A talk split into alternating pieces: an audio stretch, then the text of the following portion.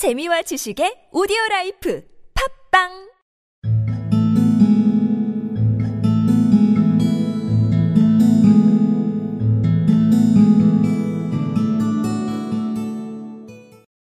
It saved me from ennui, he answered, yawning.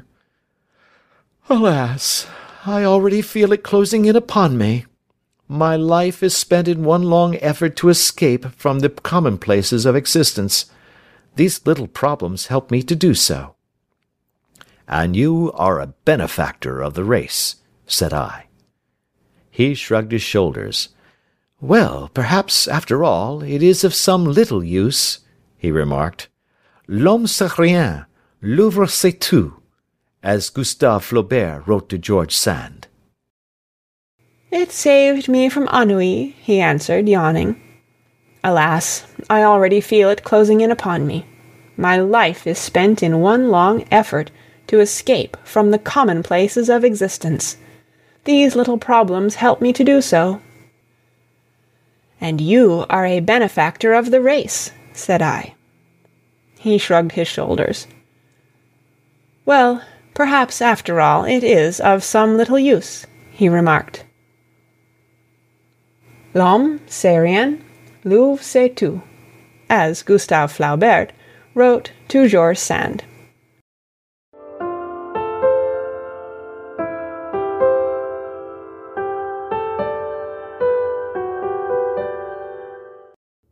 It saved me from ennui, he answered, yawning.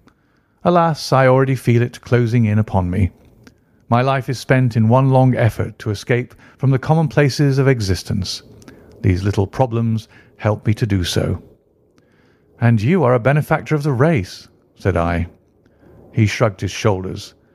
Well, perhaps, after all, it is of some little use, he remarked.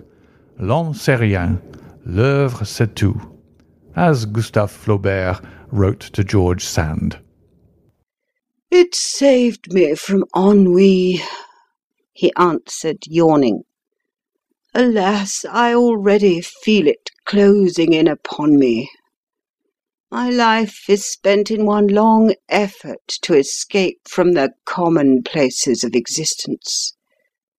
These little problems help me to do so. And you are a benefactor of the race, said I. He shrugged his shoulders. Well, perhaps, after all, it is of some little use, he remarked. L'homme c'est rien, l'œuvre c'est tout, as Gustave Flaubert wrote to George Sand.